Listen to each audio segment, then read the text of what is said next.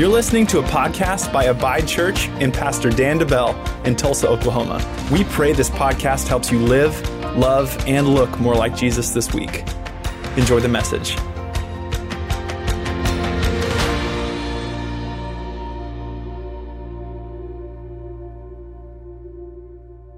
Hey, today I'm going to talk about a topic that has a lot of confusion around it many times. Uh, we're going to talk about what does it mean to have the fear of the Lord the fear of the Lord. Uh, scripture talks about the fear of the Lord all through Scripture, Old Testament, New Testament. It is a crucial thing. The title for today's message is Fear God, not man. Fear God, not man, not people. We should have a reverent fear of the Lord. What exactly does that mean? That's a great question. We're going to dive into it. But I would say this before we get into it um, we live in a very offendable culture. I think that's a word, offendable culture, right? Where um, you know this. If you stand up for what you believe in, if you stand up for your beliefs, you risk offending someone. Uh, if you're a business owner, you risk being sued, you risk being canceled. In many extreme cases, you risk having your business burned down or something like that. Uh, we live in a very offendable culture. And because of that, I think what happens is many times believers are hesitant to stand up to uh, the evils of the things that we see that are against God's word, whether it's in the world, whether it's in culture, whether it's something that's being pushed on us, whatever it might be, we are many times hesitant because we don't want to offend someone. Well, if we do that, it reveals that we have a fear of people more than we have a fear of the Lord. And Jesus said this in Matthew 10 28. He says, And do not fear those who kill the body, but cannot kill the soul. But rather fear him, that's God, who is able to destroy both soul and body in hell. This is not one of those verses that you have hanging up in your in your uh, house, right? it's a, but it's but it's something that we can learn from. I'm not here to fear man and what man can do to me. I am here to walk in a reverent fear of the Lord. So we don't live in fear of people, but we are called to live with that reverent fear of the Lord. And this concept is all through Scripture. And so we're going to talk about it. Point number one is this if you're taking notes, first fill in the blank, is the fear of the Lord is essential. The fear of the Lord is essential, meaning this it is a foundational thing that we must have as we walk with Jesus every single day. It's not a negotiable thing, it's not something that I should have coming and going. It is something that I should live my life with on a regular basis. The fear of the Lord is essential. And it's essential for the success of God's church. We see this in the very beginning of the first church as it is birthed and it is launched and as it's turning the world upside down. Uh, the fear of the Lord was essential for their success, but even in the Old Testament, from the beginning of time, the fear of the Lord was essential for the success of God's people. And nothing has changed today. It is still essential. In fact, look at Acts 2. This is talking about the first church, church Acts 2:43. says then fear came upon every soul and many wonders and signs were done through the apostles. What we're not talking about, scripture says that God has not given us a spirit of fear. We're not talking about a fear that is creepy and spooky and that keeps me locked up or froze up and I don't ever want to move because I'm just too afraid of what life is going to throw at me next. That's not the fear that we're talking about. We're talking about a reverent fear, a reverent respect. And, and what Scripture shows us is that this is not a bad fear that we're talking about. It is a righteous fear of the Lord, which opens the door to the miraculous. What, what do we see first? Fear, the fear of the Lord came upon every soul. Then what happened? It was an open door to many wonders and signs were done through the apostles. What does that mean? It's a foundational thing, it's essential for the first church, it was a foundational thing that now that we have and we understand the living God, who He is, we have this reverent fear of the Lord. And because of that, now God can spiritually build off of this foundation that is in our life. The fear of God is not a bad thing. It is a righteous thing. And what's amazing is that scripture shows us that it's full of promises, and the fear of the Lord is full of blessing. When we have it in our life, it's full of promises and blessing. Look at Proverbs 9, verse 10. It says, The fear of the Lord is the beginning of wisdom. I don't know about you, but I need wisdom. I, I got to have it, right? Have you ever been in a decision where you don't know what to do? Am I supposed to marry this person? Am I not? Am I supposed to quit this job and take that job? Or am I not? Am I supposed to uh, continue doing this? Am I supposed to get that degree or not? Am I supposed to be, you know, friends with this person? Whatever it is, we need wisdom in our lives. What am I supposed to do with my business? What am I supposed to do with this relationship that I have? We need wisdom. Where's the beginning of wisdom? It's the fear of the Lord. And what's great is the wisdom is not man's wisdom. It's God's wisdom. It is the wisdom that is beyond even our understanding that he can reveal things to us so we know what to do. Proverbs 14 27 says, The fear of the Lord is the fountain of life. It is the fountain of life, meaning this it refreshes my life and it gives me eternal life. It refreshes my life here on earth, right now in this place, but it also gives me eternal life, where I have refreshing eternal life for all of eternity. Proverbs 22 4 says this True humility and fear of the Lord leads to riches, honor, and a long life. Amen, somebody, right? Like I'll take I'll take those things, right? All three of those things. What? Riches, honor, and a long life. Meaning this, when I have the fear of the Lord and I walk in it daily and I understand what it is and I let it be an essential part of the foundation of how I'm building my life, what I'm, how I'm building my home and my family and my kids, when I allow the fear of the Lord to be essential in my life, it brings blessing and it brings favor from God, not because of um, how great I am, it's simply because the fear of the Lord helps me walk in obedience to God's word. Which leads to blessing and favor being poured out in my life. The fear of the Lord is essential. I heard a pastor say it this way. Okay, so let's talk about what exactly is the fear of the Lord. One pastor gave this equation. This is point number two. If you have, if you're taking notes, he said, "Loving God plus respecting God is fearing God. Loving God plus respecting God equals fearing God." And if you think about it this way, did you ever have a, uh, a favorite coach, a favorite teacher, maybe one of your parents, your mom, your dad that you just loved and you would do anything for. It might be easier to think about a coach or a teacher even. And you just say, man, they stood out. They are some, somebody that I would, uh, you know, love to tell, say thank you to. Like they are just somebody that has literally changed my life. If you have that person in your life, this equation would apply probably to that relationship. The first thing is that you love them. Why do you love them? You love them probably because they got on your level and they pulled out some strengths in you. They put faith in you. They encouraged you whenever your head was down. They lifted your head up and they said, Hey, you're going to get through this. Hey, I believe in you. Hey, I know you're going through a tough time right now, but you're going to get through this. They put faith in you. And what happened? They revealed their love towards you and, their, and they could see in you the things that needed to be built up. And so, because they loved you, what? You loved them in return. Man, I know they have my back. I know that I could go to them even with something that's not sports related if they're my coach, and I know that they're going to help me out with no strings attached. You loved them, but you also respected them. Meaning this, you respected their authority or their position.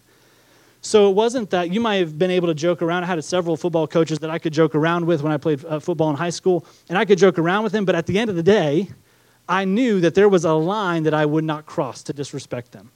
I could joke around, we could tiptoe around the line, but I knew if I ever crossed the line of disrespect, that they were going to drop the hammer on me. You know what I'm talking about? You, have, you know what I'm, you know, if you have a parent or a coach where it's just like, we can have fun, but we're also not equals. We're not on the same level, right? My parents did a good job of this. We understood that I, from early on, they weren't my friends growing up, they were my parents. Now, we, can, we are friends. Now I still go to them with things that I, that I'm, I would have trusted a best friend with. We have a relationship. But growing up, they were my parents, not my friends. And I knew, just like a coach, just like a teacher, there is a line that you don't cross. I am not on the same level as you. And so I had respect for them, which led to a healthy fear, a healthy respect, a healthy honor of that person. It's the same way with God. This is an easy way or an easier way to understand what is the fear of the Lord. So the first thing is this we love God loving God. Why do we love God? Simply put, the, there's many reasons, but simply put, because He first loved us. He first loved us. Romans 5 8 says this But God showed His great love for us by sending Christ to die for us while we were still sinners. Meaning this, while we were still far from Him, hating him, not knowing him, while mankind was nailing him to the cross, spitting on him, he said, Yep, I still love them. And so what did he do? He, he still went through, followed through with his side of the covenant, and he said, I am still going to go, and because I love them so much, I will make a way for them to be in my family. I love them. What does God do? He looks at you and he gives you identity. He gives you talents and gifts, and he says, You're a child of God. You're not what, you know, so and so has called you. You're not what that person has called you. He says, I'm going to bring you into my family, just like that coach probably did whenever you were down the dumps and they pulled your strengths out of you. That's what God does through his words. He says, Look, look here and understand that you have so much in you. You are a child of mine. And he pulls that out and he says, I love you enough. And so, what? God loved us so much that my only response is, I, I can't help but love him in return. He's done so much for me. Why do we respect God, though? That's the second one. Loving God plus respecting God. Why do we respect God? That's an interesting question. Maybe one we haven't really thought about before. Why do we respect God? Simple, or simple way of saying it is because He is righteous, He is holy, and He is a just God. He is righteous, He is holy, and He is a just God. Hebrews 12, 28 says it this way Since we are receiving a kingdom that is unshakable, let us be thankful and please God by worshiping Him with holy fear and awe. For our God is a devouring fire. Our God is a devouring fire. Why are we worshiping Him with a holy fear and with awe, with amazement, is what it's talking about. Why am I doing that? Well, he's given us a kingdom that is unshakable. And so we re- should respond with thanksgiving. But also, we have to understand what does fire do? Fire purifies. He is a purifying God. Everything he touches, he reveals the genuineness of it. And someday, our lives, no matter what we've done with our lives, all the things we've done in our lives, He will reveal through fire the things that really mattered and the things that just get burned up and we wasted our time on. He is a consuming fire. Fire also talks about judgment. What is He? He is an honest judge, He is a perfect judge, He is a pure judge. Why do I respect God? He's a consuming fire. Uh, David said this in Psalm 7 in verse 11. He said, God is an honest judge. He is angry with the wicked every day.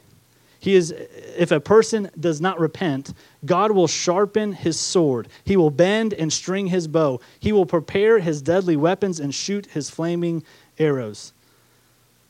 Yikes, right? Not one of those that you're hanging on your wall, right? Here's another one. But let's get perspective here. What is David revealing to us? He's revealing that God is holy. He is holy. He's so pure that there it cannot be an ounce, a shadow of wickedness or sin anywhere near or in his presence.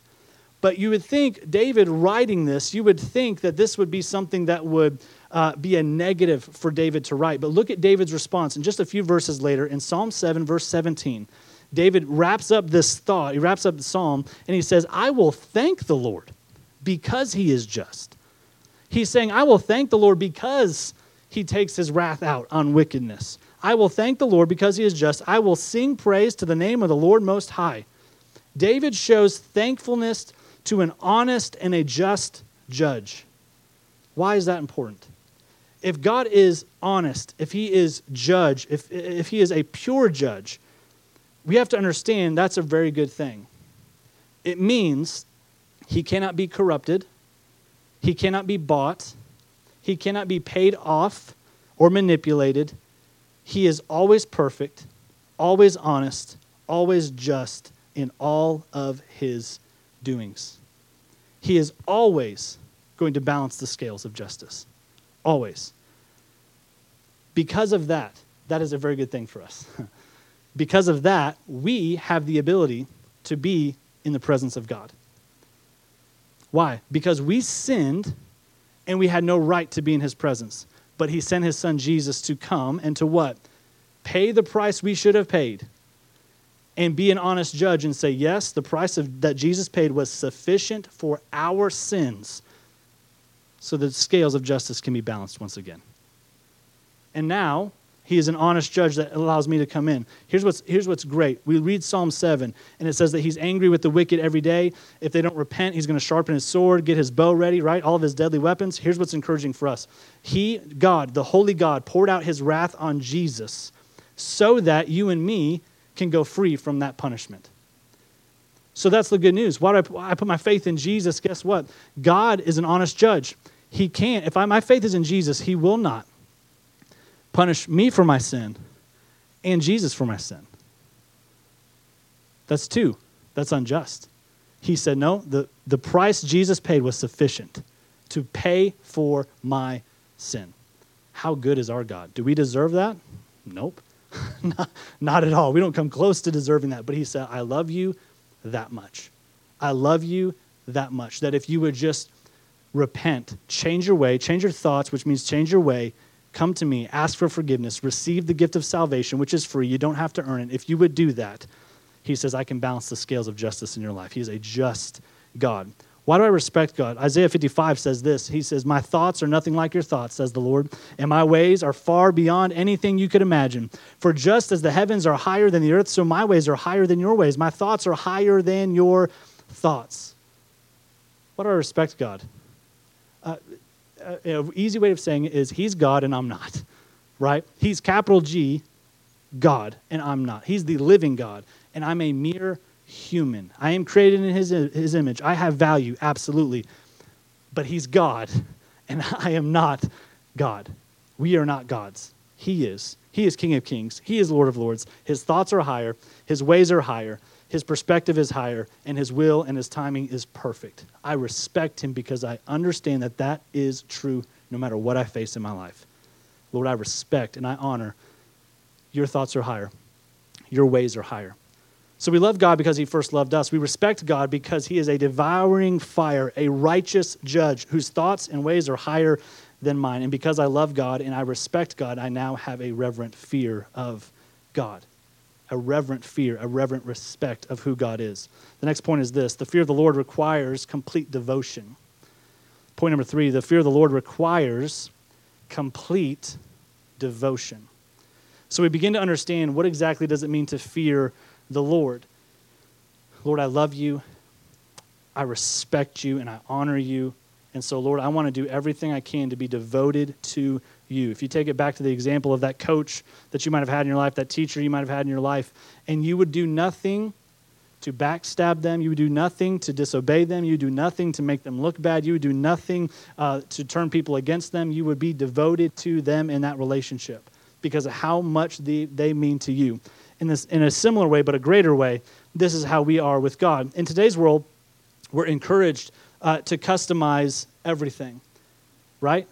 You do you, do whatever's best for you, do whatever you want, and who am I to tell you that that's wrong?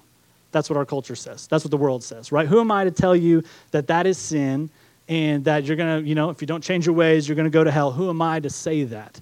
That's what culture tries to tell us. And we live in this customized world where it's just like, do what's best for you, and everything else, it's just all going to work out and it's all going to be fine.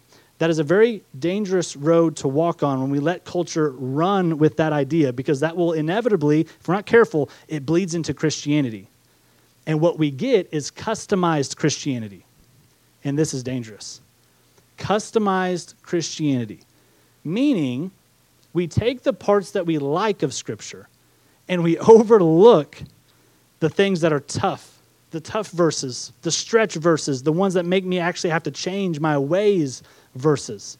We often overlook those. Some of the verses that we've been reading today, you don't have those memorized most likely, but those are the verses that we must talk about in order to have balance in our approach to our devotion to our Heavenly Father. It's not always easy. It's not always every meal. Think of it as a spiritual meal. Every time I get into this, into God's Word, it's a spiritual meal. And in the natural, if all I'm eating is ice cream and cheese puffs and, and soda, am I going to be a healthy physical body? No. If all I'm ever doing when I'm feasting on the Word of God is taking in the sweet stuff, the feel good stuff, the you know guilty pleasure stuff that makes me feel good about myself, but I'm never taking in the stuff that's a little bit harder to chew and digest and swallow and then apply to my life with action to grow my spiritual muscles, if I'm never doing that, I will only ever be spiritually unhealthy. But God is calling His church to consume His word, receive all of it, the good stuff too, the sweet stuff too, but with the meat as well. And in doing so, I'm not customizing Christianity. I'm saying, Lord, what do you have for me? And if there's something in here that I don't agree with, I will know that I'm wrong and you are not because your word says that it's true. If I approach it that way, God can work in my life. And I'm not walking in a customized Christianity world. We take the parts that we like, we overlook the tough, the tough things. We say things like this Well, I'll take the love of God, but I don't really want to talk about his wrath on un, unrighteousness, right?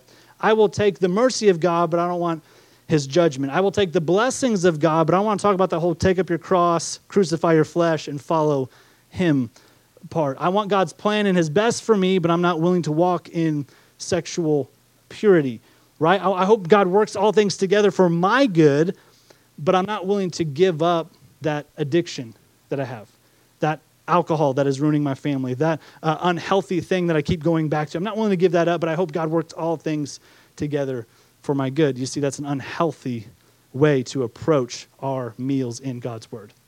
We can't customize Christianity. Customized Christianity, it reveals that I believe in God, but I don't fear God. I acknowledge that He's God. I believe in Him, but I don't fear Him. And James said it this way in James 2:19. He says, "You have you say that you have faith, for you believe that there is one God. Good for you. Even the demons believe this and they tremble in fear."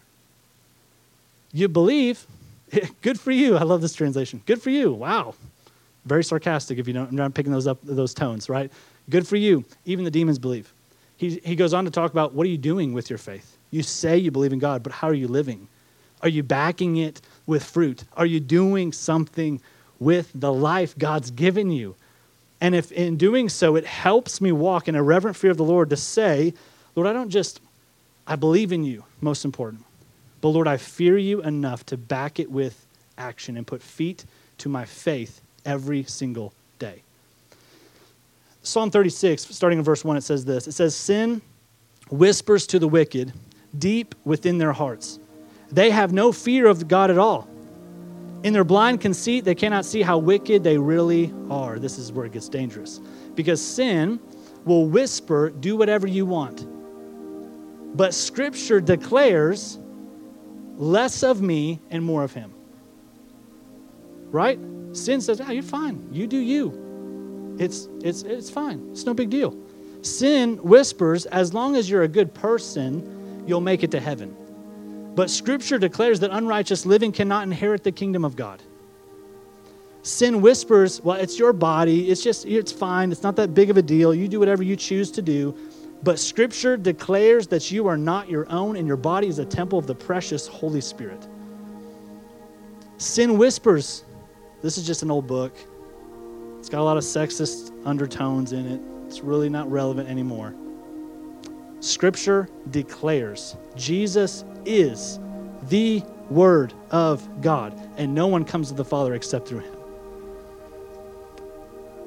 See, the fear of the Lord we have to understand this. Hear my heart in this. The fear of the Lord is not, you better, that phrase, turn, turn or, or burn, right? It's not turn, if you don't turn from your ways, you're going to burn in hell. It's not that.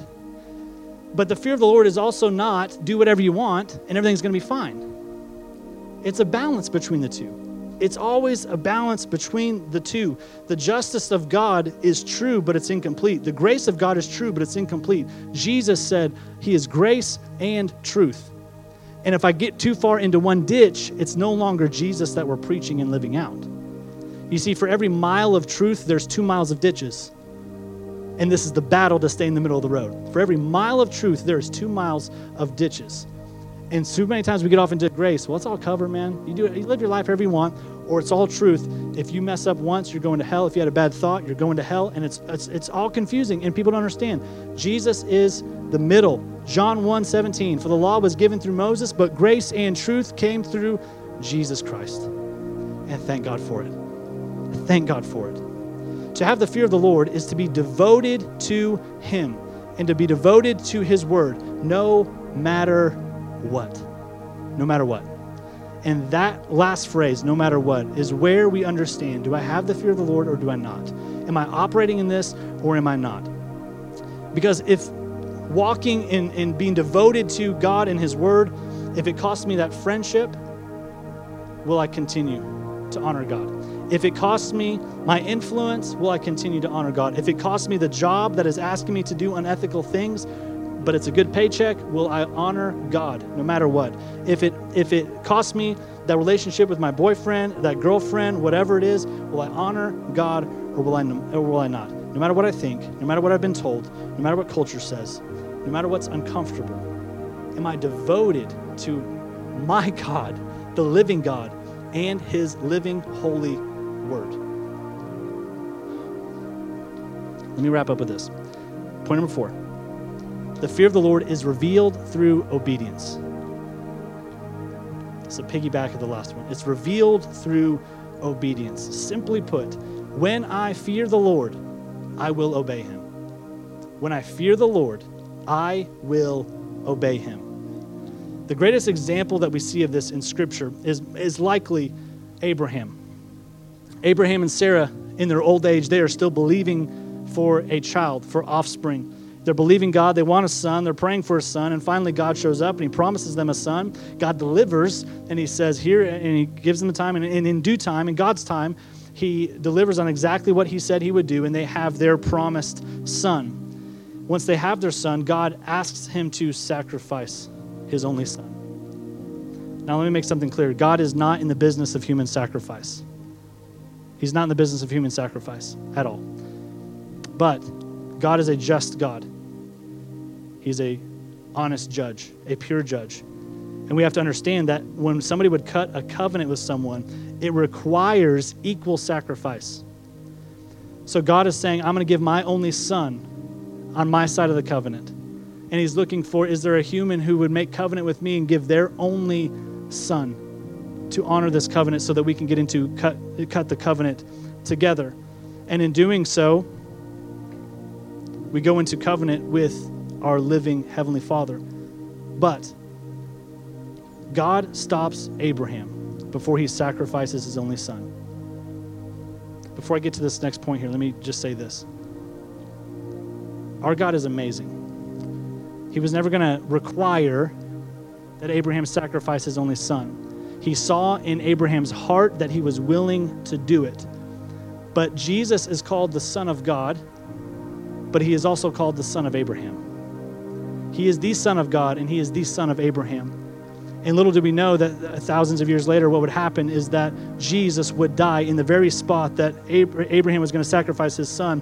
Thousands of years later, Jesus would die on that very spot. How? As the Son of God for this side of the covenant, and as the Son of Abraham on this side of the covenant. And what does God do in that moment? He makes covenant with himself, but he invites us into it. You see how God does all the heavy lifting? he said, My he said, Jesus is sufficient for both sides of this covenant. I just need to know that you're willing. God is so good. Genesis 22. Abraham is going to kill his son, and he said, Do not lay your hand on the lad or do anything to him, for now I know that you fear God, since you have not withheld your son, your only son, which is promised son, from me. The greatest evidence of the fear of the Lord is complete obedience to the Lord the greatest evidence of the fear of the Lord is complete obedience to the Lord. And here's what I would say not delayed obedience. Delayed obedience is disobedience. Amen, amen parents, right? you know what I'm talking about? Delayed obedience is disobedience. I told you to do it, you do it now. Not partial obedience. Partial obedience is disobedience. But complete and immediate obedience. So the question now is what has God been asking me to lay on the altar? of my life? What is that thing that I'm hanging on to that is keeping me from fearing the Lord? But when Abraham said, I'm willing to do whatever my living God asked me to do, it revealed what? God said, Now I know you fear God. You were, you were willing to sacrifice your most prized thing, possession, to me. If you want to know if you fear God, we got to take inventory of our life. Do my words, do my attitudes, do my actions, do my lifestyle, does my social media, does it honor God and obey Him, or do I grieve the Holy Spirit with how I live? Scripture says in Ephesians 4 4:30, do not bring sorrow to or do not grieve God's Holy Spirit by the way that you live. When I fear God, I obey God. Fear of the Lord is not a bad thing in a world that tiptoes around and doesn't want to offend anyone, I pray that we would be passionately and wholeheartedly serving and fearing the Lord, not people. Fear God, not man. Fear the one that can kill body and soul. Don't fear the ones that can only kill your body. That's what Jesus said.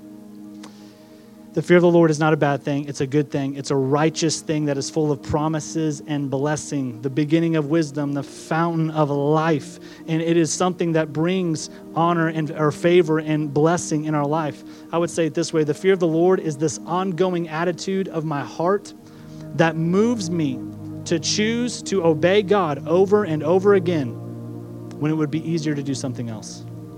It's this attitude of my heart that moves me.